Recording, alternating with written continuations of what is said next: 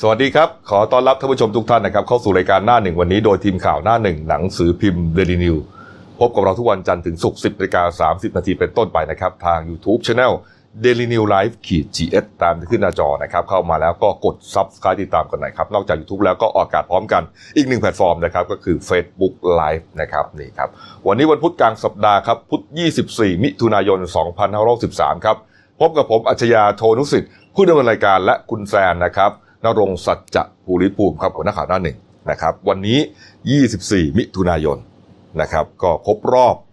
88 ปีนะครับของการเปลี่ยนแปลงการปกครองนะครับจากระบอบสมบูรณาสิทธิราชนะครับ มาเป็นระบอบประชาธิปไตยอันมีพระมหากษัตริย์ทรงเป็นประมุข ครับผม นะครับ ก็ 24 มิถุนายน 2475 อ่าบางคนก็จะเรียกว่าอภิวัตสยาม อภิวัตสยามนะครับนี่ฮะก็เอ่อตั้งแต่เช้ามืดวันนี้ครับก็มีกลุ่มการเมืองจริง ๆ วันเนี้ยจะมีกลุ่มการเมืองหลายกลุ่มนะครับที่จะจัดกิจกรรมเกี่ยวเนื่องกับการล้ำลึกถึง ครับ หรืออะไรก็ตามนะครับ ซึ่งกิจกรรมก็อาจจะแตกต่างกันไป ครับ นะครับ แต่ว่าตั้งแต่เช้ามืดเลยฮะตีห้าที่ผ่านมานี่เองครับ ที่อนุสาวรีย์เอ่อประชาธิปไตยนะครับก็เอ่อมีกลุ่มการเมืองนะครับที่เรียกว่าเอ่อกลุ่มฟื้นฟูประชาธิปไตยนะฮะประมาณสัก 50 คนได้นะครับ ก็ก็รวมตัวกัน ไปที่อนุสาวรีย์ประชาธิปไตยครับนำโดยนายอานนท์นำพานะครับ ก็ไปรวมตัวกันนะฮะนี่ฮะก็อย่างที่เห็นเนี่ยนะครับนี่ มีผ้าขาวไปนะครับ แล้วก็พยายามจะเหมือนกับไปล้อมนะฮะรอบอนุสาวรีย์เนี่ยนะครับ ก็อ่าเขาจัดกิจกรรมนะฮะภายใต้ชื่อว่า ครบรอบ 88 ปี อภิวัตสยาม 2475 นี่ครับ แล้วก็มีมอตโต้ของเขาด้วยนะ ลบยังไงก็ไม่ลืม นี่ฮะนี่ครับก็มีการเรียกว่าเป็นการอ่าฉายนะครับ โดยใช้เทคนิคโฮโลแกรมนะครับฉายภาพเรื่องราวต่างๆ เป็นประวัติศาสตร์ทางการเมืองของประเทศไทย ตั้งติเอ่อตั้งแต่ปี 2475 เป็นต้นมานี่ครับ แต่ว่าเอ่อระหว่างนั้นครับก็เอ่อบรรยากาศแล้วก็การดำเนินกิจกรรมต่างๆ ก็เป็นไปอย่างทุลักทุเลเนื่องจากว่าเอ่อมีเจ้าที่ตำรวจนะครับเข้ามาควบคุมอยู่นะฮะเนื่องจากว่าอ่าแน่นอนละมันตอนนี้มันอยู่ในอ่าในการประกาศใช้พรกฉุกเฉินไง ครับผม พี่แซนฮะก็ มันก็อาจจะขัดพรกฉุกเฉินนี่ฮะมีการเจรจากันอยู่นะเอ่อเจรจากันเพราะว่ากลุ่มผู้ชุมนุมเนี่ยเขาจะพยายามอยู่บนถนนเลยนะฮะตำรวจเขาก็อ่าบอกว่าไปขอร้อง บอกว่าตอนนี้เนี่ยมันอยู่ในช่วงพรกฉุกเฉินการกระทำรวมตัวกันขนาดนี้เนี่ย อืม อาจจะเข้าข่ายผิดพรกได้นะครับ มีการโต้เถียงกันอยู่พักหนึ่งนะฮะสุดท้ายนี่ฮะอันนี้อันนี้ก็เป็นช่วงช่วงช่วงเช้าขึ้นมาแล้วนะครับเนี่ยเริ่มมีแสงสว่างแล้วเนี่ยนะครับ ก็เอาน่าจะเป็นหมุดจำลองนะ ใช่ครับเป็นบท อืมหมุดจำลองที่ว่าหายไปอะไรไปเนี่ยนะฮะ ครับผม นี่ฮะก็เอ่อนี่ครับแล้วก็ให้นักข่าวมาถ่ายรูปนะครับ สุดท้ายผู้ชุมนุมครับก็อย่างที่บอกฮะอ่ายอมถอยร่นขึ้นไปอยู่บนฟุตบาทนี่นี่ครับ นี่ครับอานอกจากกิจกรรมนี้แล้วเห็นว่าช่วงเย็นนี้ก็จะมีกิจกรรมด้วย ใช่ นะครับ ผมก็วันนี้หลหลายจังหวัดเองก็ก็จะมีกิจกรรมเช่นนี้อย่างที่ผมบอกว่ามันอาจจะมีหลากหลายกลุ่มที่จัดกิจกรรม อืม ถึงเนี่ยฮะ ครับ อันนี้ตำรวจก็เขาก็ต้องมาดูแลเรื่องความสงบเรียบร้อย ครับ แต่จริงๆมันก็หมินเมย์ต่อต่อต่อพรกฉุกเฉินนะ แม้บางโอเคเราอาจจะยกเลิกเลิกเคอร์ฟิวไปแล้วล่ะ แต่ว่าพรกฉุกเฉินก็ยังมีอยู่ ยังอยู่ไงพรกฉุกเฉินเนี่ยใช้สำหรับจริงๆอ่าในเหตุการณ์ของพรกฉุกเฉินเนี่ยเป็นเรื่องของการควบคุมโรค อืม แต่จริง ๆ มันคุมไปทั้งหมดไง ใช่มันชุมนุมด้วยอะไรพวกนี้เรื่อง เออของการชุมนุมด้วย นี่แหละการชุมนุมนี่แหละ ครับ ก็มันก็เลยมีอ่าที่บางคนเขาเขาวิพากษ์วิจารณ์ว่าไม่ยอมยกเลิกสักที เพราะว่า อืม นี่หรือเปล่า จะมาคุมม็อบหรือเปล่า เออมาคุมม็อบหรือเปล่านี่ฮะนี่ฮะก็อแต่จ ย่างนั้น ริงๆเมื่อเมื่อกี้นี้ถ้าเราดูจากภาพมันก็ไม่ได้วุ่นวายอะไรมากนะคอรับ่า เป็นการแสดงเชิงสัญลักษณ์เดี๋ยวเสร็จแล้วก็กลับไปแล้วล่ะผมว่า กลับกลับครับก็เรียบร้อยกลับกันครับ แต่ว่าเอ่อเย็นนี้6โมงเย็นนะครับที่อ่าลานลานอะไรนะสกายวอล์ก Skywalk สกายวอล์กที่ปทุมวัน ครับผม นะครับก็จะมีการจัดกิจกรรมเหมือนกัน ครับ นะ ผม ใช้คำแบบว่าเป็นคำยุคยุคเก่าอะยุคตั้งแต่คณะราษฎรอะ อ๋อ อืม ก็เดี๋ยวต้องรอดูกัน น่าจะมีคลิปมีอะไรมาให้ดูกัน ใช่ครับก็เดี๋ยวทางอ่าช่องของเรานะครับก็จะไปถ่ายทอดสดด้วย เอาเหรอครับ ใช่ครับ โอ้โห นี่ฮะ โอเค ผ่านทั้งอ่า YouTube แล้วก็ Facebook เลยนะครับ รอชมกันแล้วกัน น้องๆไปถ่าย ใช่ครับ ได้เบยเลี้ยงไหมน้อง อะไรนะฮะ ๆน้องๆได้เบยเลี้ยงไหมครับ ก็ก็ได้ครับ ได้แล้วครับ ก็เป็นเงินเดือน นะฮะ นี่ฮะนี่ครับอ่ะเอาละครับ อืม อ่ะไปดูเรื่องของ แต่ว่าเรื่องของ อ่า ไปคาบเกี่ยวกัน ไปคาบเกี่ยวกันนะฮะเรื่องของการเนี่ยฮะ 88 ปีเปลี่ยนแปลงการปกครองเนี่ย ครับ ก่อนหน้านี้นะครับมีตำรวจเนี่ยฮะเขาไป เมื่ เมื่อวาวอาน นี้เลยใช่ไหมฮะ ใช่ นี่ เมื่ ฮะ อวานนี้เลย อืมเขาไปอ่าจับกลุ่มเหมือนกับคลังอาวุธเลยนะครับ ใช่ เป็นตำรวจตชด 346 ร่วมกับทหารหน่วยเฉพาะกิจกรมฐานราบทีสี่4นะครับเขาไปตรวจยึดอาวุธปืนสงคราม แล้วก็อาวุธสงครามเนี่ยหลายหลายรายการเลยนะครับ สามกระบอก สามสามก็บอกมีทั้ง M16 M79 อาก้าปืนกลนะครับ ปืนเล็กยาว อืม นะครับ เยอะไปหมดเลยนะครับ จับได้ที่บ้านหลังหนึ่งนะครับ ในพื้นที่หมู่ 2ตำบลแม่ตาอำเภอแม่สอด จังหวัดตาก แล้วก็ควบคุมชายไทย 2 คนไว้สอบสวนขยายผลนะนี่ฮะ เรื่องนี้ก็เลยเป็นที่วิพากษ์วิจารณ์ว่า เอ๊ะ ซ่องสุมกำลังเตรียมที่จะเอ่อสร้างความปั่นป่วนในในประเทศหรือเปล่าในช่วงช่วงครบรอบเอ่อเนี่ยแปดแปดสิบแปดปีเนี่ยฮะ ปีนะ เนี่ยพิจารครับ ปรากฏว่าพลตำรวจเอกจากรทิพย์ชัยจินดานะฮะก็ผู้บัญชาการตำรวจแห่งชาติเขาก็กล่าวถึงเรื่องนี้บอกว่าเพิ่งได้รับรายงานแล้วก็กำลังขยายผลอยู่ อืม ไม่ทราบเจตนารมณ์ของคนพวกนี้จากการข่าวเนี่ยอ่าเรื่องสะสมเนี่ยอ่ะเขาบอกว่าไว้เตรียมพร้อมทางการเมือง ครับ เนี่ยเขาบอกเขาเคยจับกลุ่มมาก่อน แล้วจะเป็นกลุ่มเก่ากลุ่มใหม่อะไรตอนนี้ขยายผลอยู่ แต่ว่าตอนนี้เขาก็บอกว่ามันก็มีแค่เรื่องของความเคลื่อนไหวทางการเมืองนั่นแหละที่ดูจะเป็นประเด็นที่ว่าน่าจะเข้ามาเกี่ยวข้องด้วย คือเขาเชื่อว่าน่าจะเป็นกลุ่มการเมืองในยอยู่เบื้องหลัง ใช่ ไออาวุธชุดนี้ เอาง่ายๆแหละแกบอกว่าช่วงเนี้ยถ้าผมแปลความหมายท่านจากทิพย์ก็ไม่ได้พูดตรงๆแบบนั้นนะนะ อืมอืมอืม แต่ถ้าแปลความหมายแล้วดูจากท่านเอ่อดูจากที่รองรองโฆษกเอ่อตำรวจนะฮะพันตำรวจเอกเอ่อกฤษณะฮะพัฒนาเจริญเนี่ยเขาพูดเนี่ย ครับ เขาบอกในเมื่อเนื่องเนื่องจากช่วงเนี้ยจะมีการจัดกิจกรรม 88 ปีเนี่ย อืม ก็ปรากฏว่าจะมีการชุมนุมกันกันเยอะ โดยเฉพาะเขาจับตาไปที่ 12 จังหวัดนั่นกบไม่ใช่ 10 จังหวัดนะ 12 จังหวัด ครับ 12 จังหวัดที่เขาจับตาเนี่ยนะก็จะมีจังหวัดขอนแก่น แพร่ นครราชสีมา พระนครศรีอยุธยา เชียงใหม่ อุบลราชธานีมหาสารคาม ระยอง สุรินทร์ สกลนคร อุดร และจังหวัดร้อยเอ็ด ฟังชื่อแล้วเนี่ยแหมเหมือนกับ อ่ะพุ่งตรงเหมือนจะเป็นถิ่นเสื้อแดง เออ อะไรประมาณนั้นเราก็พูดตรงๆแบบนี้นะเล่าให้ฟังไม่ต้องมากักกันหรอกครับ ใช่ เขาก็มองว่าจะน่าจะมีการจัดกิจกรรมกันเพื่อจะมามาต่อต้านรัฐบาลผสมลงไปหรือเปล่า มาป่วนทหารหรือเปล่าป่วน เออ รัฐบาลทหารหรือเปล่า อ่า อืม แต่คราวนี้ถ้าคุณไปได้ไล่ดูตามเพจเนี่ยเขาก็มองบอกว่าแหมมาจับอะไรกันช่วงนี้พอดีโป๊ะ เออ สร้างสถานการณ์เหรอ อันนะอันดับแรกนะคือหนึ่งพอเราฉุกเฉินจะต่อไม่ต่อไม่รู้ โอ้ มีความพยายาม นี่ไง จะไม่ให้ต่ออ อืม แต่ว่ารัฐบาลบอกจำเป็นต้องไว้ บางคนก็บอกเอาไว้คุมม็อบเอาวแล้วทำไมอยู่มาจับปืนกันช่วงนี้แล้วปืนแถวชายแดนที่แม่สอดเนี่ย ปกติเนี่ยมันมีการค้าขายปืนทางชายแดนหรือเปล่า อืม ที่สำคัญต้องไปรู้เอาง่ายไปไล่ตรวจดูว่าเป็นอาวุธปืนของใคร มาจากไหน แต่ปกติแถวแม่สอดเนี่ยไม่ค่อยมีนะเรื่องเรื่องอาวุธปืนสงครามเนี่ย อืม ไม่ค่อยมีนะ ผมก็งงแต่ไม่เป็นไรตำรวจเขาก็บอกว่าเขาบอกว่าเนี่ยมันก็อาจจะเตรียมไว้สำหรับโกนทางการเมืองหรือเปล่า อันนั้นเรื่องหนึ่งแต่ว่าคนที่วิพากษ์วิจารณ์ก็บอกอ๋อสร้างสถานการณ์เองเปล่า เพื่อที่จะต่ออายุพลกรฉุ เอก อ เฉิ เขา น เขาเขาเขาตั้งข้อสันนิษฐานไว้แบบนั้นว่าเขาไม่เขาบอกแหม่มาจับอะไรตอนที่จะยกเลิกพรกฉุกเฉินจะมาจับอะไรตอนที่รัฐบาลกำลังวุ่นวายกับการจัดคณะเอ่อเตรียมตัวจะปรับครม อืม จะมีคนที่น้ำดีน้ำไม่ดีอะไรเข้ามาหรือเปล่า อืมอืมอืม คือมันมีมารุมมาตุ้มเอ่อสมไฟอยู่การเมืองอยู่ตอนนี้ไง อืม เขาก็เลยบอกโอ๊ยแหมแปลกๆนะจับกันได้ตอนนี้แต่ว่าไม่เป็นไรตำรวจก็บอกว่าที่จับมาเนี่ยมันจับมีผู้ต้องหามาสองคนด้วยไง ใช่ เสร็จแล้วเดี๋ยวก็ต้องไปสอบสวนขยายผลว่าปืนนี่มันมาจากไหน อืม เป็นปืนนอก อืม หรือปืนใน อืม เอามาได้ยังไง เอามาจากไหนขนกันเป็นยังไง ผลก็มันยังไง เนี่ยเวลาเวลาที่เวลาที่แบบมีอาวุธสงครามมาก่อเหตุเนี่ยนะตำรวจเขาก็จะบอกหรือเจ้าหน้าที่บอกเฮ้ยเราคุมมันมาไม่ได้หรอก อืม แต่เวลาแบบนี้หูโผล่มาล็อตสามสิบสามเขาบอกเลย เยอะมาก งงเนอะ แล้วส่วนใหญ่เนี่ยมาจากเอ่อ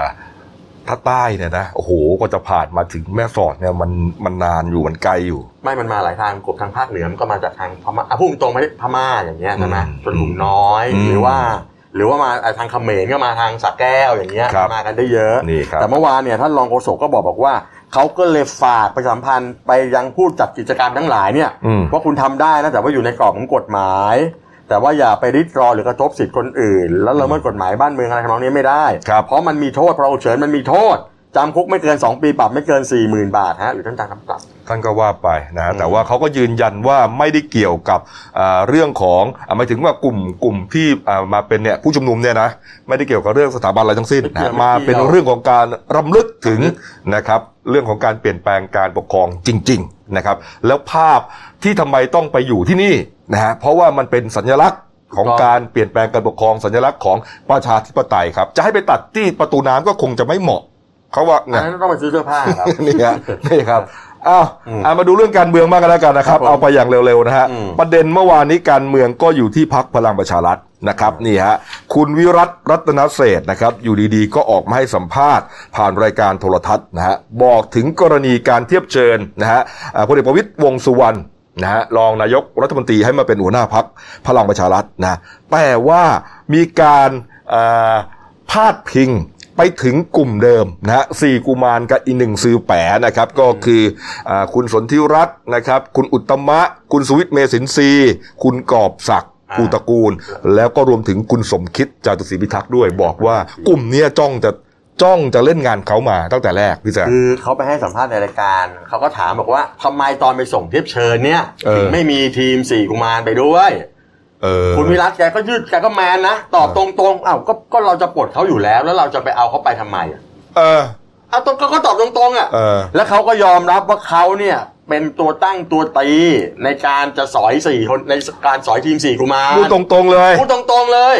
เขาบอกบอกว่าที่มาที่ไปนี่มันมาจากไอ้คดีเรื่องเลี้ยงกบคดีไอ้ที่เขาโดนเรื่องทุจริตฟุตซอลอ่ะที่ตอนนี้ อืม มันคาอยู่ที่ปปอ่าอายการสูงสุดอยู่ที่อายการสูงสุด อ่า ว่าจะว่าจะฟันธงสั่งฟ้องไม่สั่งฟ้อง อืม มีเวลา 3 0มสิบเก้าสิบวันผมจำไม่ได้แล้ว โดนคดีทุจริตอยู่คุณ อ่าแล้ว วิรัต เขาบอกเขาก็ลากไปว่าไปเกี่ยวข้องข้องข้องกับคนพวกเนี้ยที่จะพยายามมาเล่นงานเขาด้วยเรื่องตรงนี้ มีการเหมือนแบบไปไปเตรียมกันอะไรกันใช่ไหม อ่า ให้ให้ให้ให้พยานเนี่ยให้การว่าเกี่ยวข้องอะไรยังไง ตามเขา โอ้โห นนี้คุณวิรัตเขาให้สัมภาษณ์นะ เออ ว่าเหมือนจะเล่นงานเขาอ่ะ เออ ก็นั่นเนี่ยก็ก็ต้องเอาคืนกันแหละอะไรประมาณเนี้ย โอ้โห แต่มาแต่แกก็พูดตรงๆนะ ราคราวเนี้ยคือมาตรการนี่ผมเคยเขียนคอลัมน์ไป คือไอการสอยผู้เอ่อสอยทั้งหมดลงจากเก้าอี้ของภายในพักนะฮะไม่ว่าจะเป็นหัวหน้าพักกรรมการบริหารพักหรือเลขาเนี่ยเป้าหมายเพื่อจะไปสู่การปรับคณะรัฐมนตรีไง อืม ซึ่งหมายความหมายความว่า ทั้งคุณสมคิดจาตุศรีพิทักษ์ซึ่งยังงูเขาเรียกยังเสี่ยงๆอยู่เนี่ยนะ กับอ่าเอ่อคุณอ่าคุณอุตมะคุณสนธิรัตน์เนี่ยน่าจะหลุดจากโยงของกรมทั้งหมดหรือเป โอ้ ล่า โหพูดขนาดนี้ก็ไม่น่าจะรอดนะ ก็นี่ไง เออ ฟังขนาดนี้อ่ะ คือดูแล้วน่าจะไปหมด เออ แต่ว่าเผเผอิญคนที่มีอำนาจก็คือนายกไงก็ยังกักกักไง เออ ใช่ไหม เออ แต่ผมว่าเดี๋ยวก็เดี๋ยวก็ผมว่าตรงๆนะ ถ้าเกิดคนไหนได้อยู่นะ ต้องไปขอดูหน่อยว่าห้อยพระอะไรอ่ะ เออ กักยังไงก็ก็ไม่น่าจะไม่น่าจะ ข่าวมันไปนู่นแล้ว อืม ไปหมดแล้ว เนี่ยแต่ว่าคนที่จองเอ่อก็มีข่าวเหมือนกันนะว่าอ่าคุณคุณอะไรนะ คุณสุริยะจึง อ่า รุ่งเรืองกิจนะครับ ที่จองพลังงานไว้ พลังงาน จริง ๆ จองตั้งแต่ปีนู้นแล้ว ตั้งแต่ตอน ตั้งแต่ตอนตั้งรัฐบาลใหม่ แล้วก็ไม่ได้ ยอมถอยเพื่อจะให้เพื่อจะให้พักเพื่อจะให้คนอื่นได้ไป คุณสนธิรัตน์ได้ ต้องยอมกลืนเลือดอ่ะ แล้วครั้งนี้นะครับก็บอกว่าตัวเองจะได้ละ ใช่ แต่ก็มีท่าทีว่าอาจจะหลุดอีก อาจจะอดอีก อาจจะอดอีกฮะบอกว่านายกเนี่ยเตรียมไปหาอ่าคุณอ่าอะไรนะ ผมจำชื่อไม่ได้ละชูโชติถาวร คุ อะ ณ ไร ไพไพลิน คุณไพรินเออที่เป็น ไพริน อดีตซีโอปตทอะ เขาเป็นรัฐมนตรีช่วยเก่าด้วย ช่วยเก่าด้วยนะฮะนี่ฮะ โอ้โห เป็นไปได้ไหม ก็เป็นไปได้แหมบางกระแสยังบอกว่าคุณสนธิรัตน์ยังได้อยู่ต่อเลย เออ เอ้าไม่ไม่จริง ๆ ถามจริงปรับคอรมอแล้วเราได้อะไรอ่ะ ก็ไม่ได้อะไรนะฮะ ก็ไม่ต้องไปรอ ไม่ต้องไปฟังอะไรมากครับรอดูกันไป นี่ฮะเออ เอาไปอีกเรื่องหนึงแล้วกันนะครับ นี่ฮะอ่าเดี๋ยวดูนิดหนึ่งนี่ มันมีคุณศรีสุวรรณด้วยนะ ศรีสุวรรณว่าไง เมื่อวานนี้แกบอกว่าแกจะไปร้องที่เอ่อแกจะไปร้องหน่วยงานที่เกี่ยวข้องอย่างเอ่อเอ่อกระทรวงมหาดไทย ครับ แล้วก็ปปชบอกว่า ที่พวกคุณเนี่ยนะเอาเทียบเชิญเนี่ยไปส่งบิ๊กป้อมที่มูลนิธิป่ารอยต่อเนี่ย เออ มันเข้าข่ายขัดต่อข้อบังคับ ของมูลนิธิว่าจะไปยุ่งกันเมืองไม่ได้ อะไรอย่างเงี้ยแกก็จะบอกเดี๋ยวจะไปยื่นเดี๋ยวจะไปยื่น โอ้โห เอางี้นะพี่ศรีเล่นแบบนี้เลย พี่ศรีนี่แกแกเรื่องกฎหมายการร้องเรียนต่าง ๆ นี่แก ไม่แต่จริงๆนะแกร้องไปเยอะนะแต่ผมผมจำไม่ได้ว่าไอ้เรื่องไหน ชนะเรื่องไหนแพ้เรื่องไหนสำเร็จเรื่องไหนอะไรยังไงบ้าง เออผมจำได้เรื่องหนึ่ง เรื่องไหน นี่ไงสถานีรถไฟบางบัวไง อ๋อที่เปลี่ยนชื่อเหรอ เออสีปทุมอ่ะ เออ สุดท้ายแล้ว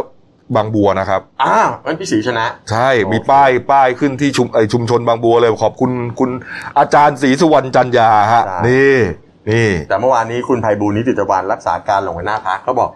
ฟ้องไปเลย ไม่กลัวหรอกเพราะว่าอะไรเพราะว่าเขาบอกว่าก็บิ๊กป้อมอยู่ที่นู่นแต่ลุงป้อมอยู่นู่นก็ไปหาที่นู่น ไม่ได้ไปใช้สัญลักษณ์อะไรเลย ก็แค่ไปหาที่นู่น แล้วก็ไปเชิญที่นู่น ไม่ได้แสดงสัญลักษณ์ทางการเมืองอะไรเลย ไม่ได้เกี่ยวกับบุริธิอะไร ม่ด้เกี่ยวอะไรก็บอกเขาจะลุงป้อมอยู่นู่นจะให้ไปหาที่ไหน อะ เออ ก็บอกอยากฟ้องร้องไปแล้วก็ยังก็ยังแบบแหมแบบมีชื่นชมว่าทหารนี่มาเป็นหัวหน้าพรรคการเมืองเนี่ยดีอยู่แล้ว อืมนี่ฮะ อไรอย่างเงี้ย อ่ะเอาละครับอ่าการเมืองไปปิดท้ายนี้แล้วกันนะครับ ครับผม โอ้โห ดินเนอร์สมานฉันท์ครับ นี่เมื่อคืนนี้เองนะฮะ ครับ เมื่อช่วงค่ำ เมื่อวานนี้ครับประมาณสักหกโมงเย็นครับเอ่อพักประชาธิปัตย์นะฮะเขาจัดดินเนอร์สมานรอยร้าวแหมนี่ฮะมันร้าวตรงไหนประชาธิปัตย์ฮะไปจัดกันที่ร้านทีเฮาส์นะฮะแถวแถวพระรามหกเนี่ยนะครับ ครับผม ก็เป็นร้านประจำของเขาเลยนะ ใช่ เออนี่ฮะก็โอ้โหตัวเอ่อเรียกว่าบิ๊กเนมของประชาธิปัตย์ทั้งนั้นเลยนะที่ไปนะ นี่ฮะคุณที่นั่งเห็นอยู่นะฮะคุณชวนหลีกภัยนะครับ คุณจุลินทร์ก็ไปแน่ๆแล้วล่ะ คุณบรรยัติ นะรับ รัฐฐาน คุณบัญญัติบรรทัดฐานไป คุ คุณ ณ อ อ ภิ ภิ สิ สิ ท ท ธิ์ ธิ์ไปฮะเอ่อคุณคุณอภิรักษ์โกษาโยธิน ใช่ นี่หลายท่านเลยนะครับ แล้ แล้ว ว ใจเลิกษ์ เออนี่ฮะนี่ฮะแล้วก็คนที่เป็นเจ้าภาพก็คือคุณถาวรเสนเนียมรัฐมนตรีช่วยคมนาคมฮะ ของสงขลา อ่าเขาบอกว่าก็เป็นประเพณีที่เขาตั้งกันหลวมๆไว้ว่าอ่ามีมีเจอกันบ้าง สังสรรค์กันบ้างสักเดือนละครั้ง โดยให้รัฐมนตรีแต่ละท่านของพรรคเนี่ย เวียนกันเป็นเจ้าภาพไป นี่ฮะ นี่ นี่ครับ ก็อ่าแต่ว่าในงานเนี่ยเขาก็บอกว่าไม่ได้ให้ไม่ได้ให้นักข่าวเข้าไปนะอ่า ไม่ได้ อ่าคือให้เก็บรูปแป๊บหนึ่งนะครับ ก็อ้างว่าเดี๋ยวมันเป็นเรื่องของโควิด ครับ นี่ครับ นี่ มีการร้องเพลงด้วย ร้องเพลงศรัทธา ใจสู้หรือเปล่าใช่ไหมร้องใช่างนี้ไหม มันเกี่ยวอะไร ไม่รู้แหละนี่อะเออ ไม่แต่ ไว้ ว่า ไว้บอกมา คุณจุลินทร์ก็บอกว่ามันไม่ได้มีเนื้อทางการเมืองอะไรนะก็ อืม ก็ก็เหมือนสังสรรค์กันปกติ แต่ว่าแต่ว่าในทางการเมืองในในในไอ้ปรากฏการณ์ที่เกิดขึ้นคือมันมีแรงกระเพื่อมในประชาธิปัตย์ ครับ ก็มองกันว่านี่น่าจะมาเป็นการดินเนอร์สมานรอยร้าวอะไรอย่างที่ผมให้หัวไปหรือเปล่าอะไรแบบ ครับ นี้ใช่ไหม นี่ฮะ เอาเอาละครับ การเมืองก็พอสมควร ครับผม ไปโควิดนะฮะ โควิดนะครับ เมื่อวานนี้พบผู้ติดเชื้อรายใหม่5รายนะพี่แสน ครับผมเมื่อวานนี้นะฮะก็แพทย์หญิงนะฮะพันนภายงตระกูล พันประภานะฮะ เอาพันประภาขอโทษนะค ค รั รับ บ แกก็แถลงข่าวบอกว่าเมื่อวานนี้พบ 5 ราย อืม แต่ก็อยู่ในสถานที่เอ่อเฝ้าระวังของรัฐบาลที่จัดไว้นั่นแหละครับผม ก็รายแรกนี่เป็นนักศึกษานะฮะวัย 31 ปีนี่มาจากไคโรอียิปต์ ครับ รายที่ 2 เป็นแม่บ้านวัย 22 ก็มาจากอียิปต์เหมือนกันนะท่านกบ อืม เสร็จแล้วก็เอ่อรายที่ 3 นี่ก็มาจากเอ่อเมืองโดฮาประเทศกาตาร์ ครับ เอาสามสามรายสุดท้ายนี่มาจากโดฮาเป็นเอ่อกาตาร์มีเป็นผู้หญิงอายุ 31 ผู้ชายอายุ 21 อาชีพเอ่อพนักงานนวด แล้วก็อายุ 52 ปีคนเป็นพนักงานของรถเครน ครับ อันนี้ก็อยู่ในสถานที่กักกันหมดนะครับผม ครับนี่ฮะ เมื่อวาน ก็ ก็มี 5 ราย ครับก็อันนี้ฮะยอดใหม่ก็ 5 รายนะครับ รวม ครับ เป็น 3,156 รายครับ ตายไม่เพิ่มนะฮะก็ยังอยู่ที่ 58 ครับ แล้วก็รักษาหายเพิ่มเติม 1 คนเมื่อวานนี้ครับ ครับ รวมเป็น 3,023 รายนะครับ ครับผม แล้วก็ยังนอนหลูบอยู่โรงพยาบาล 75 รายด้วยกัน ครับ นี่ฮะ ผม แล้วก็วันนี้ครับก็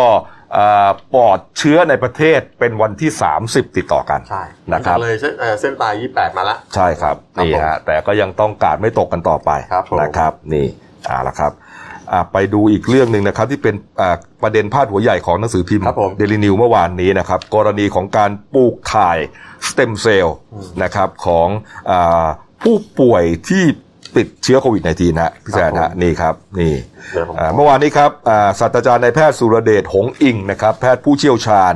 การปลูกถ่ายเซลล์ต้นกำเนิดในเด็กนะครับแล้วก็เป็นอาจารย์ประจำภาควิชากุมารศาสตร์กุมารเวชศาสตร์ คณะแพทยศาสตร์ โรงพยาบาลรามาธิบดี มหาวิทยาลัยมหิดลนะครับก็บอกว่า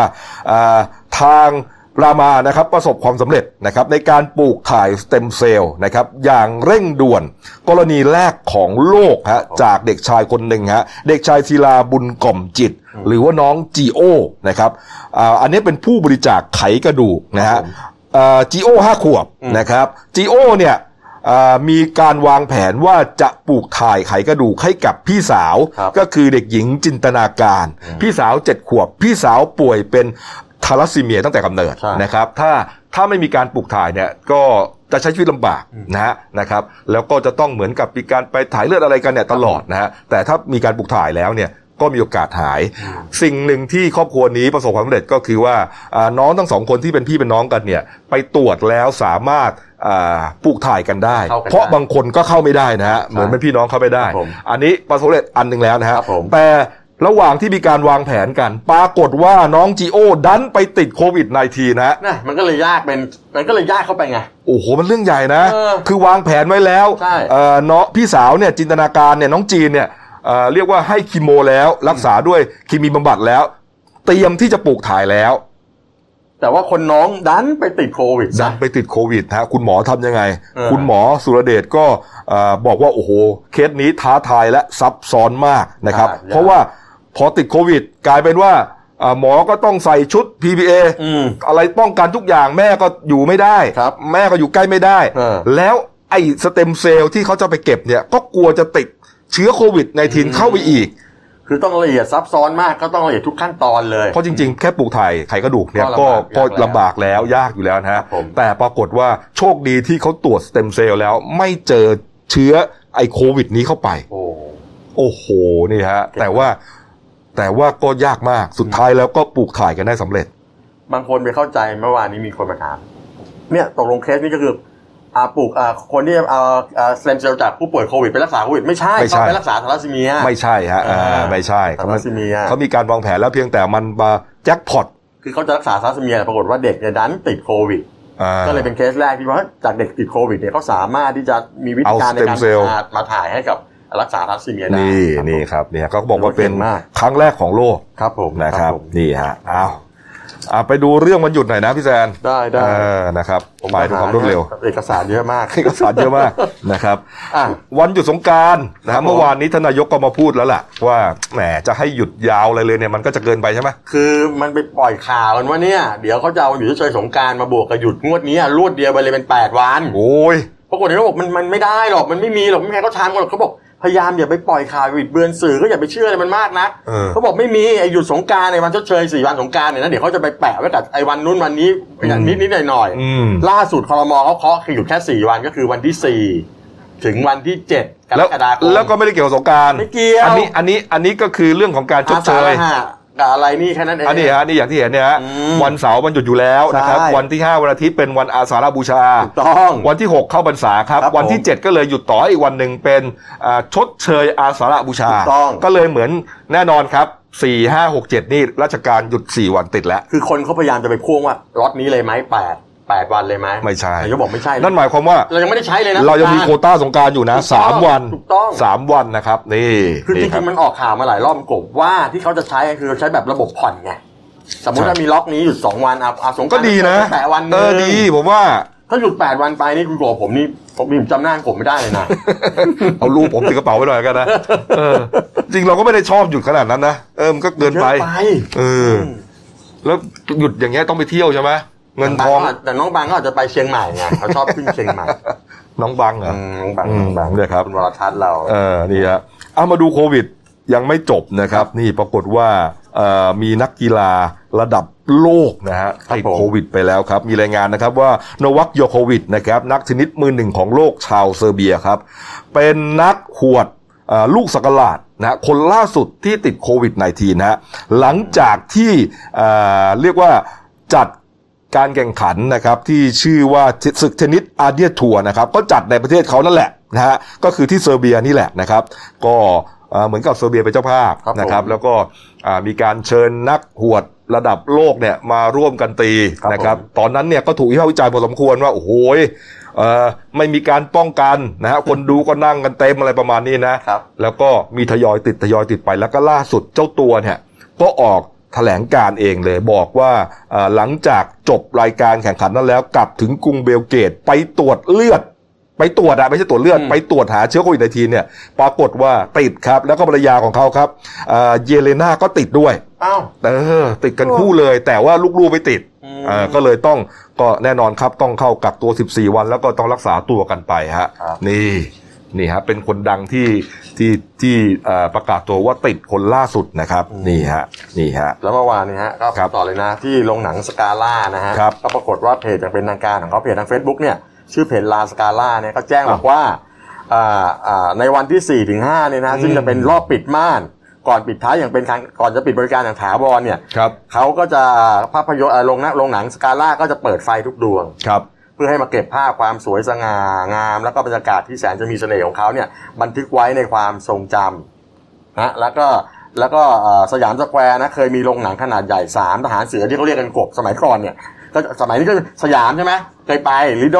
ครับ สกาล่า ไป เนี่ย หมดแล้ว เออพวกเนี้ย สยามกับลิโดไปหมดแล้วฮะ คือกสาล่านี่เขาบอกว่าเป็น stand alone อ่า อันสุดท้ายนะ ที่ยังที่ยังมีอยู่ ที่ยังมีอยู่แล้วก็แน่นอนครับเอ่องานเลี้ยงก็ต้องมีวันเลิกลา ครับผม นะฮะสี่ถึงห้าสามถึงห้านี้ใช่ไหม อ่า ที่จะถ่ายอ่าฉายรอบ ปิดมาก เรียกว่าสุดท้ายจ ครั ริง บผม ๆนะครับหลังจากนั้นก็คงจะต้อง เขาจะเอาไปทำอะไรอะทุบทิ้งอะไรอย่างเงี้ยเหรอ อุ้ยแต่ที่แถวนั้นแพงกบ อืม ใช่ไหม นี่ฮะ แล้วก็ตอนนี้ก็ไม่เหลือแล้วโรงหนังก็จะไปอยู่ในในห้างหมดแล้ว แต่จริงๆนะ ตั้งแต่ผม ตั้งแต่ผมอายุจะเนี่ยขนาดนี้นะ ผมยังไม่เคยไปดูหนังที่สกาล่าเลยนะ เหรอ จริงๆผมไปเนี่ยผมไปอย่างมากก็ลีโดเพราะบ้านผมเมื่อก่อนอยู่แถวพหุรัตน์ไง ก็มีโรงหนังควีนกับคิง เออ อันนั้นดู อันนั้นหนังอินเดียผมชอบดูพอดีคุณพ่อเป็นเป็นเอ่อเป็นลูกครึ่งนะเป็นพ่อเป็นชาวต่างชาติ เออ ประมาณเนี้ย เออเออเออ ก็ชอบดูหนังที่นู่น ครับ ข้ามไปไกลไม่ได้คุณแม่เป็นห่วง ครับ ครับ อืม ตอนนี้ก็ยังเป็นห่วงอยู่ เดี๋ยวนี้เป็นดวงไหม เป็นห่วงอยู่ครับ ตอนนี้ตัดหางปล่อยวัดแล้วครับ เหรอ อ่าใครก็อยากจะไปรู้ความหลังอะไรก็ไปไปดูกันได้นะครับ ก็เสาร์อาทิตย์นี้มั้ง ครับผม สี่ห้าเนี่ยแหละครับ สี่ นี่ ห้านะครับ ฮะ ผม ไปดูกันได้นะครับ ครับ ไปเก็บเกี่ยวบรรยากาศนะครับ ไปถ่ายรูปวันสุดท้ายก่อนที่ ผมก็ไม่รู้นะเขาว่าจะทุบหรือจะอะไรนะเออแต่ก็คงจะต้องทุบละมั้ง ไม่เคยมีโครงการ ไม่งั้นเขา จำไม่ได้ เออเขาหมดสัญญา เออ เออหมดสัญญานะครับ ไม่เคยมีโครงการแล้วล่ะ แล้วก็เอ่อไม่ต่อแล้วนะครับ ไม่ต่อแล้ว เพราะว่า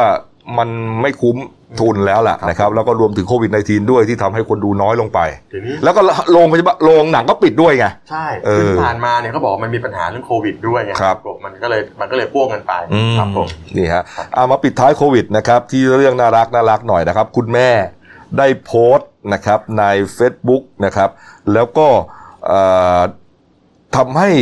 ชาวเน็ตเนี่ยอมยิ้มกันเป็นแถวเลยนะครับนี่ฮะคุณแม่ก็หลังจากที่ลูกเนี่ยเอ่อโรงเรียนเนี่ยหยุดมานานจะเพิ่งเข้ามา โรงเรียนหยุดมานานไงเพราะว่าไปเลื่อนเปิดหนึ่งกรกฎาคม อ่า แล้วก็กักตัวด้วย อยู่บ้านอะ กักตัวอยู่บ้านด้วยนะฮะก็กักตัวอยู่บ้านจะทำอะไรล่ะ เออ นอกจากกินกับนอน กินกันนอนหลัง ก็ ปรากฏว่าพอใกล้ๆจะเปิดเทอมฮะก็เลยอ้าวมาลองชุดลองอะไรกันหน่อยเพราะ อ่ะ เดี๋ยวจะเปิดเรียนแล้วไงสัปดาห์หน้านี่ฮะก็เลยมีภาพลองชุดฮะ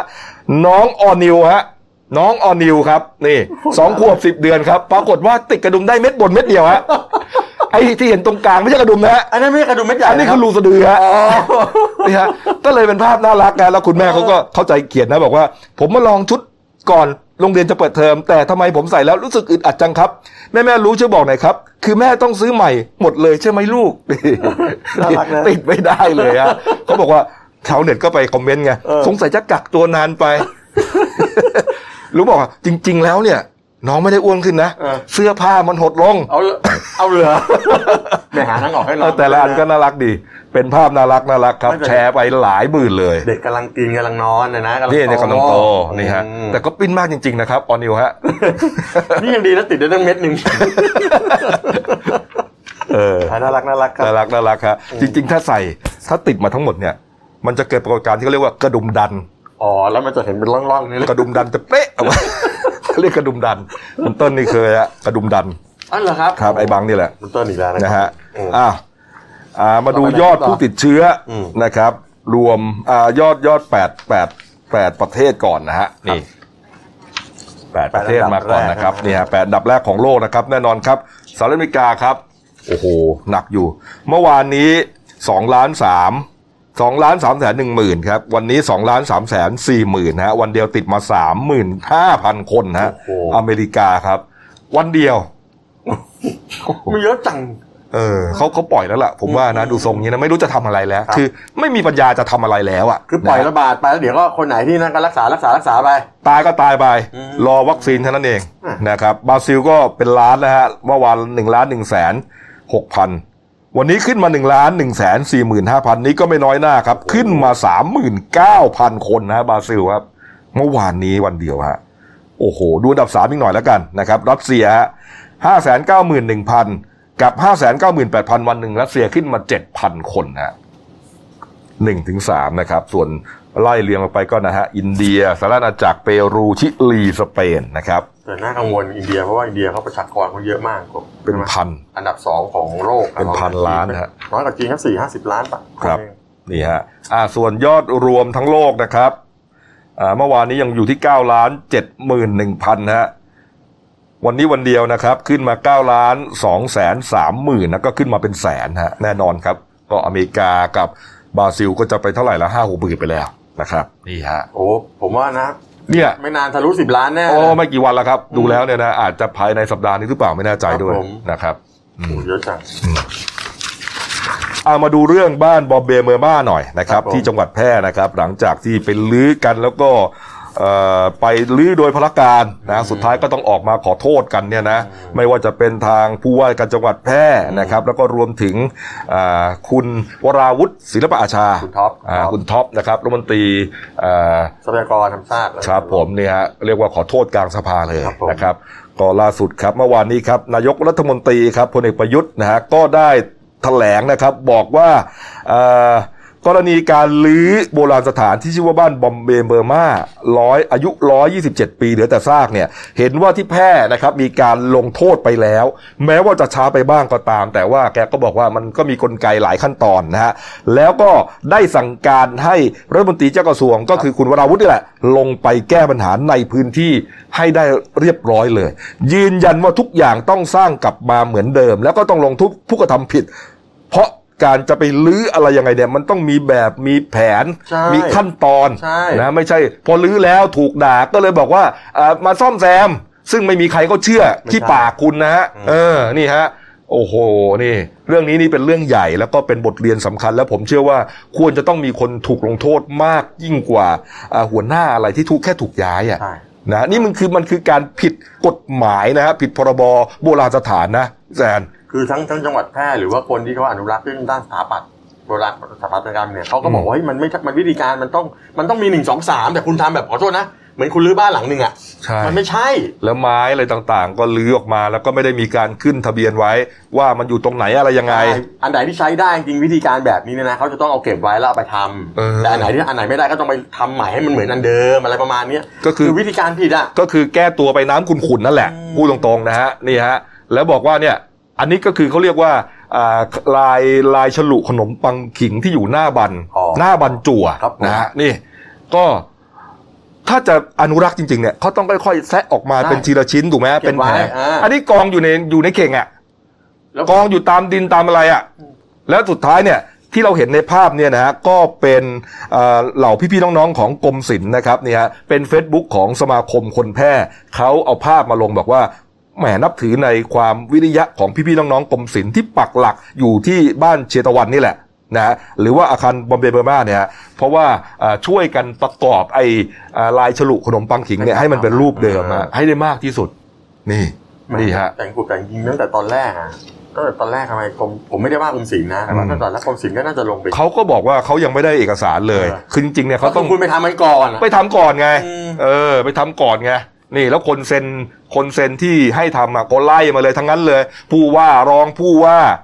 อ่าสวท่านหนึ่งบอกว่าเดี๋ยวอาจจะยื่นเรื่องให้ปปชซะด้วยซ้ำนะ เอ่อคุณคำนูนสิทธิสมาน นั่นแหละ ฮะเมื่อวานนี้ฮะก็เมื่อวานก่อน อืม นะที่มีประชุมสวอ่ะประชุมวุฒิสภานะครับ และอะไรไหมเฮ้ยมันเหมือนเป็นอาถรรพ์นะเมื่อคืนนี้ฮะ เมื่อคืนนี้ฮะ เหมือนเป็นอาถรรพ์ฮะ อ่ะ เอ่อไม่ใช่เมื่อคืนดิเมื่อเช้านี่เองฮะเช้ามืดนี่เองครับตำรวจที่สพแพร่นะฮะ ครับ รับแจ้งเหตุเพลิงไหม้ฮะที่สารากลางจังหวัดแพร่เลยฮะ โอ้โห นี่ครับ นี่ครับแล้วก็เอ่อต้นเพลิงเนี่ยอยู่ที่ชั้นหนึ่งของอาคารสองครับเป็นเอ่อเป็นห้องที่เกี่ยวกับเอกสารนะฮะ อืม แล้วต้นเพลิงเกิดขึ้นที่จอคอมพิวเตอร์เข้าใจว่าคงจะเปิดจอค้างไว้ ครับผม ทั้งคืนนะฮะแล้วมันก็คงจะร้อนจนไหม้เนี่ยนะฮะไหม้ฝ้าเพดานแล้วลุกลามผนังห้องเกือบหมดเลย อืม นะครับนี่ฮะก็ใช้รถดับเพลิงดับประมาณหนึ่งชั่วโมงก็เอ่อสกัดเพลิงไว้ได้ โอ้โห ชาวแพร่เขาก็วิพากษ์วิจารณ์ไง นี่ไง ก็มึงไปลื้อบ้านเบอร์อัมบอมเบย์เบอร์มาไง พอก็ นี่ ผูกเรื่องไปเลย สิ่งศักดิ์สิทธิ์มีจริงโดนเล่นงานเลย โอ้ นี่ นี่ฮะ เออ อันนั้นก็คือในมุมในมุมไสยศาสตร์นิดนึงนะ เออ แต่ถ้ามุมวิทยาศาสตร์ก็อาจจะช็อตไง เออก็ช็อต แต่ เออนะ ว่าเขาก็พูดได้ไง พูดได้เขาก็วิจารณ์ได้ ก็ตั้งแต่มีจังหวัดมาสถานการณ์จังหวัดแพร่ไม่เคยไหม้อ่ะ เออ ไม่เคยไฟเพลิงไหม้อ่ะ น่าคิดนะ เออ เออ นี่ฮะ นี่ยังดีนะที่ไหม่แค่ที่สารการจังหวัดนะ อืม ถ้าไปไหม้ที่ตัวไอ้อะไรอะ ตัวสำนักงานอะไรนั่นเลยนะ ยิ่งหนักเลยนะนั่นเข้าใจว่ามีผีสิงอยู่ที่นั่นเลย ต นะ กใจนึกว่านึกไปไหม้ที่ตัวคนลื้อ ไม่ใช่ เออดีฮะ เออ เอาเอาละครับ ครับผม เนี่ยเราจะตามต่อนะฮะเรื่องนี้นะครับ อืม ต้องมีคนถูกลงโทษ ครับผม นะครับ อืม อ้าวไปกระดูการ์ตูนของคุณขวด ครับผม นะครับการ์ตูนการเมืองนะครับขาประจำฮะเด็กสองคนคุยกันนะครับก็เป็นเรื่องของอ๋อแป้งนี่ฮะ อืม ปปสเผยเฮโรอีนกลับมาระบาดหนักในกลุ่มเยาวชน ดูดีๆนะ มันคือแป้งหรือเปล่า อืมทำไมอ่ะ รมจท่านหนึ่งในรัฐบาลนี้ได้กล่าวไว้ แต่มันคือแป้งนี่เป็นวลีที่ พิษมากนะ บรรลือโลก คืเนี่ยถ้าเกิด มันมั ว่าน คือแป้ง อ่า อ่าอ่าพี่แดนว่าไง แล้วก็ไอ้อ่ะมันคือขวดน้ำปลาหรือกบอ่ะ เออ ผมดูอยู่ เออ มันคือขวดน้ำปลา มั มัน คือขวดน้ำปลา อีกหน่อยไม่ต้องมีแล้วมันคือบัง มันมันคือวรทัศน์ ไม่ผมว่าถ้าเกิดเราเราเราโหวตกันนะว่าทั้งปีเนี่ยนะ เออ วลีอะไรเด็ดสุดแต่ผมว่ามันคือแป้งเนี่ยติดอยู่ในนั้นแน่ เหรอ อ่ะอ่ะผมว่าจริงๆนะ มันคือ ใช่ แป้งเนี่ย ติด น่าจะ คือการเมืองก็ต้องมีสีสันนะ ต้องมีคนอย่างคุณธรรมนัฐคุณเอปรีนาอย่างเงี้ย โอ้คุณเอ๋เนี่ยเขาจะท่อง แล้ว โลกโซ คุณ เชียล คุณจะโอ้ทำไม เขาท่องโลกโซเชียล เออ โซ เออ เชียลเยอะ เมื่อวานเมื่อวานไปท้านายกอดีตนายกปูออกรายการแฉเด้อสุดยอดจริง เขาจะมาทำไมล่ะครับ ผมก็งงๆเออแกก็น่ารักตามสไตล์แกนะหึ แต่ไม่เป็นไรเรื่องเรื่องคุณเรื่องคุณธรรมนัฐนี่ผมพูดเรื่องเรื่องคุณธรรมนัฐก็ไปเอ่อเขาก็สารรัฐธรรมนุนเขารับวินิจฉัยแล้วเดี๋ยวไปว่ากัน ครับผม อ่าเป็นไรก็เดี๋ยวอีกทีหนึ่งแล้วกัน ครับเอาละครับอ่ะพักครู่เดียวครับ กลับมาช่วงหน้าฮะมีเรื่องของเอ่อช่างซ่อมรถตีนผีที่ชนเสาวตายทั้งกลม ตอนนี้ อ๋อครับ ออกหมายจับแล้ว อืม นะครับ แล้วก็รวมถึงบ้านหรูที่หัวหินนะตอนนี้โอ้โหเละเทะมาก คนอังกฤษมาหลอกลวงคนไทยซะอย่างนั้นน่ะ ครับผม แล้วก็ผู้กองปืนโหดนะฮะ ก็มีเสียงคำให้สัมภาษณ์แม้จะสั้น ๆ แต่ว่าได้ใจความมาก ครับผม พักครู่เดียวครับ เดี๋ยวกลับมาคุยข่าวกันต่อครับ ครับ หยุดเสี่ยงสวมหน้ากากอนามัยป้องกันตัวเองตลอดเวลาทุกครั้งที่อยู่ในที่สาธารณะ หยุดแตะต้องไม่ควรจับสิ่งของสาธารณะทุกชนิด หยุดชุมนุมงดไปที่ที่มีคนอยู่เป็นจำนวนมาก เช่น สนามกีฬา ผับบาร์หรือว่าคอนเสิร์ต หยุดประมาท กินร้อนแยกช้อนจานส่วนตัว รับประทานอาหารจานเดียวจะดีที่สุด หยุดเผลอ Social Distancing อยู่ห่างกัน 2 เมตรเสมอค่ะ หยุดลืม ล้างมือ 20 วินาทีให้เป็นนิสัย หยุดพูด พูดเท่าที่จำเป็น ป้องกันละอองฝอยออกจากปากให้น้อยที่สุด เราจะก้าวผ่านไปด้วยกัน No COVID 19กับ Daily Life ขีด th มาแล้วครับ ช่วง 2 ของรายการหน้าหนึ่งวันนี้ครับ คุณเติ้ลวรทัศน์กองซับโต ผู้ช่วยหน้าข่าวหน้าหนึ่งครั ส บ วัสดีครับ คุณเติ้ลนะเออมานั่ง หลารย อ เมื่อกี้หลายดอกเลยนะ อะไรฮะ โอ้โหตั้งแต่ทุกข่าวเลย เออ เดี๋ยวบังเนี่ย แสดงว่าคุณเนี่ยเป็นคนที่มีคนรักเยอะมีคนชื่นชมไงคนชื่นชมก็จะพูดถึงเยอะถูกไหมถ้าคนเขาไม่รักเขาจะพูดถึงคุณทำไม นี่ฮะ ไปแล้ว อ้าวไปดูเรื่องอาชญากรรมหน่อยนะครับ กรณีที่มีรถเก๋งวอลโวนะครับพุ่งชนรถจักรยานยนต์นะฮะช่วงแถวแถวๆสุวินทวงศ์28 นะครับ ครับ ก็ทำให้คู่สามีภรรยาที่ขี่มอเตอร์ไซค์มาด้วยกัน สามีขี่ภรรยาซ้อนนะฮะสามีชื่อว่านายธนายุทธพุทธิเพ่ง ครับ นะครับส่วนภรรยาก็อ่าคุณนาดียะเดชะคำภูฮะหรือคุณป่านนะครับภรรยาอายุ 21 ปีกำลังตั้งครรภ์ตั้งท้องได้ 5 เดือน ครับ ไอ้รถคันนี้ชนเข้าไปเลยฮะโอ้โห แล้วชนก็ล้มล้มเสร็จอ่าตัวสามีเนี่ยเหมือนกระเด็นหลุดออกมา ครับ นะครับแต่ว่าภรรยาเนี่ยอยู่กลางถนนเลยและไอ้วอลโว่เนี่ยขับซ้ำเลยทับเลย ครับ แล้วเหมือนแบบว่าลากด้วย อืม ใช่ไหมฮะ ใช่ ทำให้เอ่อคุณป่านเนี่ยนาดิยาเนี่ยเสียชีวิตพร้อมกับลูกน้อยในท้องเลยฮะ ครับ โอ้โหนี่คือ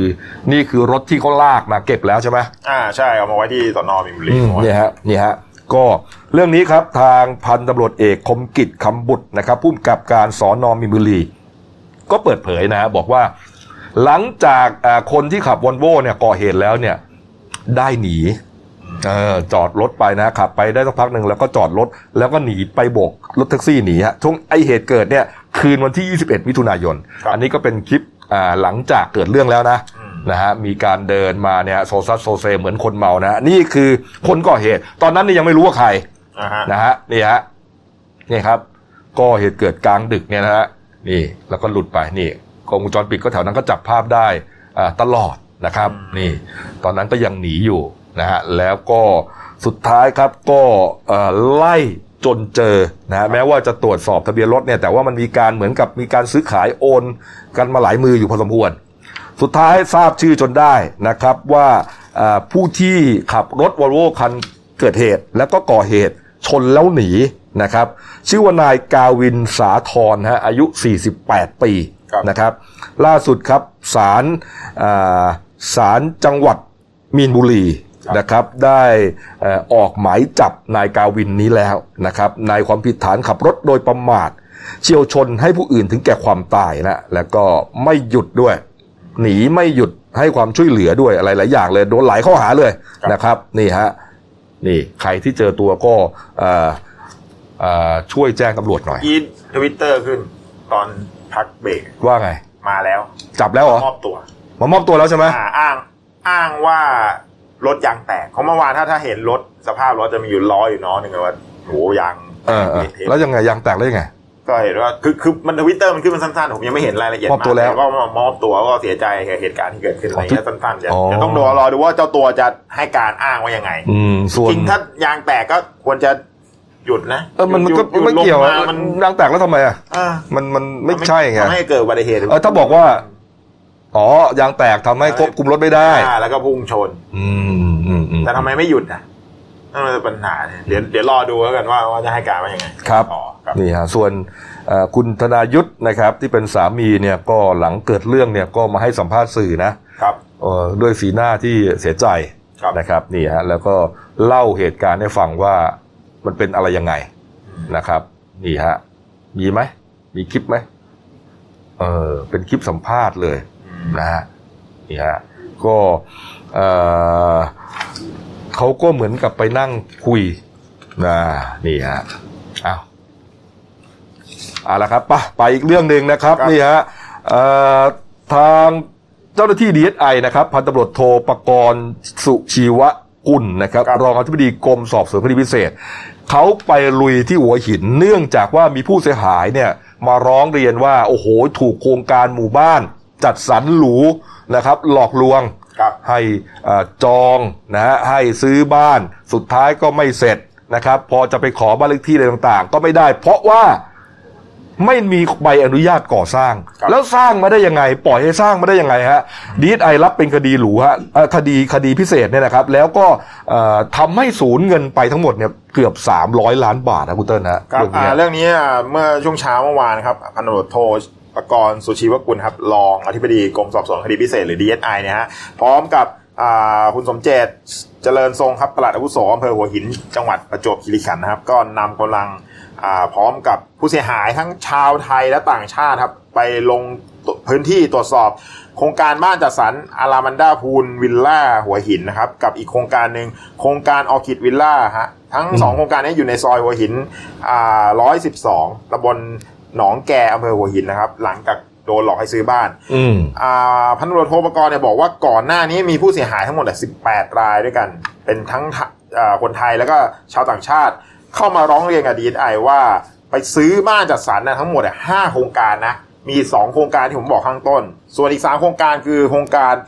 เคเลนารีสอร์ทวิลล่าหัวหินอ่าโครงการอารามันดาเอ็กซ์คลูซีฟพูวิลล่ารีสอร์ทหัวหิน แล้วก็อีกโครงการโครงการสุดท้ายคือโครงการปาล์มการ์เด้นครับ ทั้งห้าโครงการเนี่ยถูกจดทะเบียนประกอบกิจการโดยเป็นนิติบุคคล บริษัทนี้เป็นนิติบุคคล 5 บริษัทด้วยกัน ทั้งหมดนะมีชาวต่างชาติเป็นเจ้าของโครงการ ร่วมกับคนไทยฮะจดทะเบียนนิติบุคคลเป็นนอมินีอำพรางขายโฆษณาขายบ้านจัดสรรราคาหรูเป็นราคาที่เป็น 10 ล้านเลยนะ โอ้โห เมื่อวานที่อยู่ที่ผมอ่านอาพอผู้เสียหายเนี่ยหลงเชื่อทำสัญญากับโครงการ ปรากฏว่ามันไม่เป็นไปตามสัญญาที่โฆษณาไว้ อืม การก่อก่อสร้างเนี่ยมันไม่ไม่แล้วเสร็จ ไม่สามารถส่งบ้อมอบบ้านได้ตามกำหนด รวมมูลค่าความเสียหายเนี่ย240 ล้านบาทด้วยกัน พบอ่าจากการตรวจสอบรายละเอียดพบว่าทางโครงการเนี่ยไม่ได้ขออนุญาตจัดสรรและก็การก่อสร้างทำให้มีปัญหาทางด้านสาธารณูปโภคนะ พอสร้างเสร็จแล้วเนี่ยจะไม่สามารถขอเลขที่บ้านน้ำประปาแล้วก็ไฟฟ้าได้ ผมสงสัยไงว่าเฮ้ยแล้วไม่ขอใบอนุญาตเนี่ย คุณไม่ขอใบอนุญาตเนี่ย แล้วสร้างได้ยังไง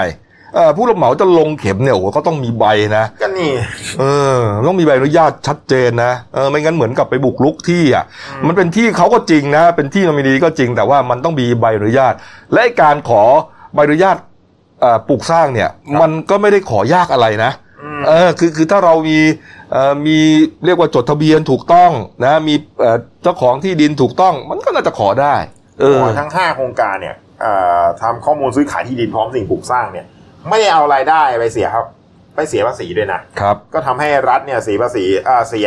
สูญเสียรายได้ไปเป็นจำนวนมาก อืม เบื้องต้นเนี่ยตอนเนี้ยอ่าพฤติการแบบเนี้ยเป็นการหลีกเลี่ยงกฎหมาย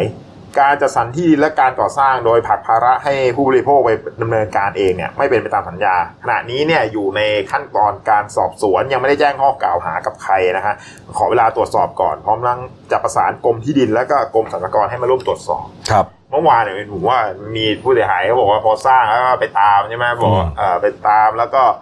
จะพอไม่เสร็จสักทีก็บอกเอาเอาเอามาสิบสองล้านเดี๋ยวสร้างให้เสร็จเลย โอ้โห ให้ไปสิบสองล้านแล้วก็ยังไม่เสร็จ โดนอีก เออ อะไรประมาณนั้น โอ้ ไป ยนี่ก็จะไปเชื่อเขาอีกนะเนี่ยเออ เอาคือเมื่อกี้ถ้าถ้าเห็นเห็นในรูปเนี่ย มันมันนี่เลยนะ มันเป็นโครงอะไรมาเนี่ยอีกนิดเดียวเนี่ยก็ก็ใกล้จะเสร็จแล้วนะพี่กบเห็นไหม ครับ เนี่ยอ่า นี่ฮะโอ้โหนี่ฮะ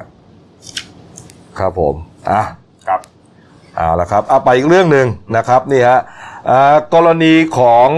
อ่าร้อยตำรวจเอกทรงกฎบุญส่งนะครับ รองสารวัสดิ์สืบสวนสอนอวังทองหลางนะครับ ที่อ่าก่อเหตุปืนลั่นใส่นะครับ เมียนะครับ ภรรยานะฮะนางสาว พิมชดาพรภูแย้มใสนะครับเสียชีวิตในบ้านพักแถวแถวแฮปปี้แลนด์ อ่าน นะครับแถวแถวบางกะปิ ครับ นะครับ ก็ทีแรกบอกว่าเอ่อยิงตัวตาย ครับ สุดท้ายก็จำนนต่อหลักฐานนะฮะแล้วก็เล่าให้ฟังว่าเอ่อทะเลาะกัน ครับ นะครับ แล้วก็มีการแย่งปืนกันปืนนั้นมีลูกซะนะครับ แล้วก็ลั่นใส่นะครับ สุดท้ายก็ถูกเอ่อจับกลุ่มนะครับ แล้วก็เมื่อวานนี้นะครับก็เอ่อทางร้อยเวรสอนอรัฐพร้าวนะครับ ก็นำตัวเอ่อร้อยตำรวจเอกทรงกฎเนี่ยฮะไป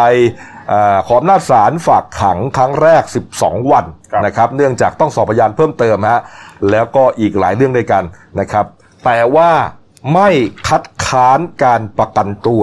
นะฮะเนื่องจากว่าเอ่อทาง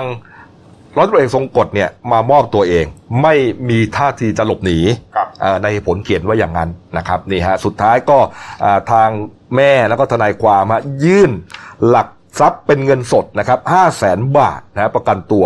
ศาลก็อนุญาตให้ประกันตัวไปนะฮะช่วงระหว่างที่เอ่อประกันตัวเสร็จเรียบร้อยนะครับ แล้วก็เดินมีแม่มีญาติญาติๆเนี่ยมารับนะฮะเดินไปขึ้นรถเก๋งนะฮะช่วงสั้นๆนะฮะช่วงเวลาหนึ่งนาทีฮะ ครับ นักข่าวของเรานะครับเอ่อก็ตามไปฮะนักข่าวอาชญากรรมของ เดลินิวนะครับก็ตามไปแล้วก็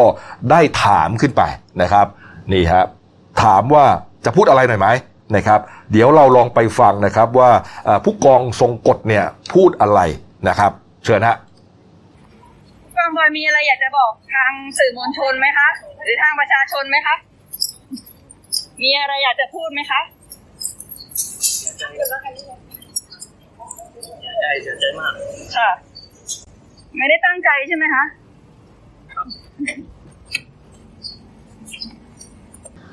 นี่ครับเสียงนักข่าวที่ถามเนี่ยเป็นนักข่าวอาชญากรรมเดลินิว น้องแก้วนัทธา ชื่ออะไรฮะ น้องแก้วนัทธามีเจริญ นัทถามีเจริญนะครับนี่ฮะเอ่อผู้กองบอยใช่ไหมอยากจะบอกอะไรกับสื่อมวลชนหน่อยไหมเสียใจครับเสียใจ ครับ นี่ฮะเออแล้วก็ไม่ได้ตั้งใจนะครับนี่ฮะเอาละก็อ่าส่วนงานศพนะครับ ก็จัดขึ้นที่บ้านที่จังหวัดกาลสินธุ์นะครับนี่ฮะพี่ชายของอาผู้ตายนะครับ คุณอ่ากฎกิจพัฒน์นะฮะก็บอกว่าหากผู้กองทรงกฎจะมาร่วมงานศพน้องสาวก็ยินดี ส่วนตัวอโหสิกรรมให้นะครับ ไม่อยากให้มีเวรมีกรรมต่อกัน แต่เห็นว่าคุณแม่เนี่ย ไม่อโหสิกรรมนะ อืมนี่ฮะ ทางด้านคดีนะครับ ทางพลตำรวจโทพักกระพงษ์พงเพตราครับผู้จัดการตำรวจนครบาลก็บอกว่า ร้อยตำรวจเอกทรงกฎถูกตั้งต้นสังกัด ตั้งกรรมการสอบสวนวินัยร้ายแรง และก็ให้ออกจากราชการไว้ก่อนนะฮะส่วนนี้ฮะไปถึงพบตรเลยนะ เรื่องนี้ครับพลตำรวจเอกจากทิพย์ชัยจินดาครับ ก็บอกว่าคำสารภาพของร้อยตำรวจเอกทรงกฎที่ระบุว่าทำปืนลั่นใส่อ่าผู้ตายเนี่ยนะครับ ไม่ใช่การยิงตัวตายตามคำให้การตอนแรกนั้นเนี่ย ถามว่าถ้าปืนลั่นใส่ตอบแบบตักกะแล้วทางร้อยตำรวจเอกทรงกฎจะต้องพาภรรยาไปโรงพยาบาล นี่ถูกไหมเอ่อถ้าลั่นสายต้องรีบช่วย อ่า ต้องรีบช่วยชีวิต อ่า เออ นี่แหละ คือเอ่อบิ๊กแปะมองว่าแม้จะบอกว่า คือตอนแรกบอกฆ่าตัวตาย ครับ เปลี่ยนมาเป็นทำปืนลั่น ครับ ทำปืนลั่นเนี่ยบิ๊กแปะยังไม่อยากจะเชื่อเลย ถูกไหมเออปืนลั่นเนี่ยมันเหมือนอุบัติเหตุ ครับ อุบัติเหตุจริงหรือเปล่า นั่นหมายความว่าถ้าขั้นกว่าของอุบัติเหตุคือ คุณตั้งใจยิงเขาหรือเปล่า นี่พูดเป็นนัยยะอย่างนั้นนะครับ ครับ เอาไปดูอีกเรื่องหนึ่งนะครับ ฝีมือของตำรวจ 191 นะครับ เมื่อวานนี้โอ้โห จับไอซ์ได้น้ำหนักเกือบ 600 กิโลกรัมครับคุณเติ้ลครับ อ อ่าเมื่อวานครับพลตำรวจเอกจากทิพย์ชัยจินดา ผู้บัญชาการตำรวจแห่งชาติครับพร้อมพร้อมด้วยพลตำรวจโทพักกพงศ์พงเพตา ผู้บัญชาการตำรวจนครบาลนะครับพลตำรวจตรีสำราญนวลมาอ่าผบกสวพผู้การ191เราเนี่ยนะพร้อมกับเจ้าเจ้าหน้าที่ตำรวจนะครับแถลงจับผู้ต้องหา 5 คนด้วยกันประกอบด้วย นายพิรพลแท่ย่างครับนายสันติธรรมแท่ย่าง นายเจ้อแท่ม้า นายเช่งแท่ม้า แล้วก็นายชัยรัตน์พุทธิชัยจันยาครับทั้งหมด 5 คนนะฮะประกอบอาพร้อมกับของกลางเป็นยาไอซ์น้ำหนัก 599 กิโลกรัม อืม มูลค่ากว่า 71 ล้านบาทนะฮะแล้วก็ของการอ่ารายการอื่นๆเนี่ยพอถ้าอ่าทางตำรวจบอกว่า คดีเนี้สืบเนื่องจากเมื่อช่วงต้นปีฮะช่วงเดือนมกราทางเจ้าที่ตำรวจ 191 เนี่ยจับกลุ่มผู้ต้องหาคดียาเสพติด 2 ราย ได้ยาบ้ามา1ล้าน6แสนเม็ดยาไอซ์34 กิโลกรัม ยาเคตามีนอีก 40 กิโลกรัมด้วยกัน ในพื้นที่อ่ากรุงเทพด้วยกันอ่าย่านบางแคนะครับ ครับ ก็ขยายสืบสวนขยายผลต่อฮะพบว่ากลุ่มเนี้ยใช้อ่าเป็นกลุ่มเครือข่ายยาเสพติดของชาวไทยภูเขาในอำเภอพบพระจังหวัดตาก ก็ทำการไปลักลอบขนยาเสพติดจากอ่าพื้นที่อำเภอด่านซ้ายจังหวัดเลยนำเข้ามาส่งให้กับลูกค้าที่ตลาดไทยอ่าทางเจ้าหน้าที่พบความเคลื่อนไหวครับว่าจะนำมาส่งก็เลยอ่านำกำลังไปดักซุ่มนะฮะจนกระทั่งช่วงเที่ยงเนี่ยช่วงเที่ยงอ่าใกล้ๆบ่ายโมง พบในอ่าผู้ต้องหาทั้ง 5 คนเนี่ยขับรถมาจอดภายในตลาดโกดังสินค้าญี่ปุ่นนะครับ ที่ตลาดไทยอ่าจังหวัดปทุมธานี อืม ก็เข้าแสดงตัวเข้าตรวจค้นเลยครับ พบของกลางอาอยู่ในรถทั้งสองคัน ครับ ก็อ่ายึดยึดไว้เป็นของกลาง เอาตัวมาสอบสวนทั้งหมดบอกว่าอ่าส่วนใหญ่เนี่ยเป็นทั้งหมดเนี่ยตัวเองเนี่ยเป็นกลุ่มชาวไทยภูเขาไม่ได้ทำงานอะไรเป็นหลักแหล่ง มารับจ้างขนยาเสพติดเนี่ยได้เงินคนละหนึ่งแสนบาท โอ้ย ก็ทำมาตั้งแต่ช่วงต้นปีฮะใช้รถสองคันลำเลียงมาเรื่อยๆ ไม่เคยโดนจับเลยเพิ่งมาโดนจับในครั้งนี้ฮะ โอ้โห นี่ฮะ แล้วตลาดไทยเนี่ยเป็นจุดใหญ่เลยนะ เออ เหมือนกับขนสินค้ามาจากทางเหนือไง อ่า เพราะมันเป็นจุดกระจายใหญ่ ครับ เออ ผมเนี่ยเคยไปบ่อยนะ ไปซื้อของอะไรเนี่ย ก็รู้ว่าใหญ่จริงตลาดไทย เออ นี่ฮะ อ้าว เอาละครับ มาดูหนังสือพิมพ์เราหน่อยนะครับ หนึ่งดาวนะครับก็มีหลายเรื่องนะครับ นี่ที่ไม่ได้เล่านะครับ นี่มีลูกดอยอ่างขางด้วยนะฮะนี่นะครับแบ็คโฮนะครับ มีจุดชมวิวทะเลหมอกนะครับ อยู่ที่เจาะไอร้องนราธิวาสฮะโอ้โหนี่มาใหม่เลยนะเนี่ย อยู่บนภูเขาบูเกะตามโมงนะฮะที่เจาะไอร้องครับ สวยงามมากนะครับ นี่ฮะแล้วก็มีที่สอนอท่าเรือนะครับสอนอท่าเรือฮะ นะฮะ ในพื้นที่สนอเท่าเรือครับเมื่อวานนี้ครับ มีเขาบอกว่ามีลูกศิษย์วัดคนหนึ่งฮะ ถูกแจกันล้มทับฮะแจกันขนาดใหญ่ล้มทับเสียชีวิตฮะต้นฮะ นี่ เห็นไกลๆ เราก็จะนึกว่าเป็นพระสงฆ์หรือเปล่า เพราะว่าเหตุเกิดเนี่ยอยู่ที่วัด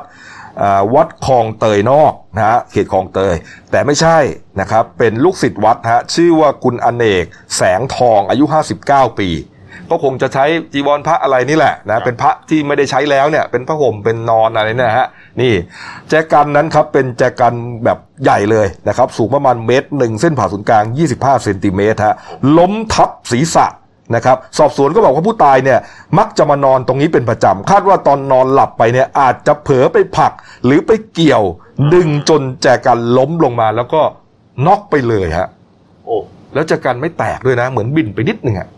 โห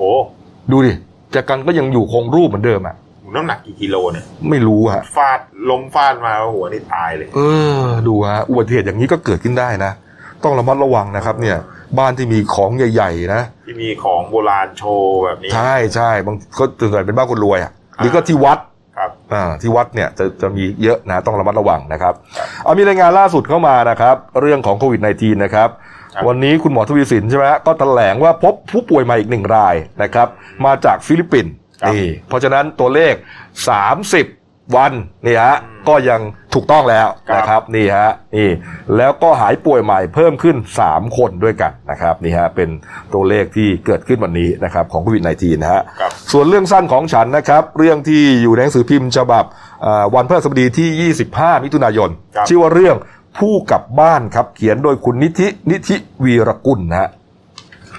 เรื่องจะเป็นอย่างไรก็หาอ่านกันซื้อหนังสือพิมพ์เดลินิวเท่านั้นนะครับ วันนี้หมดเวลานะครับอ่าฝากช่องเราด้วยกันแล้วกันนะครับ ทั้ง YouTube และ Facebook เดนิวไลฟ์ขีดเอชื่อเดียวกันนะครับ ครับ วันนี้ลาไปก่อนครับ สวัสดีครับ สวัสดีครับ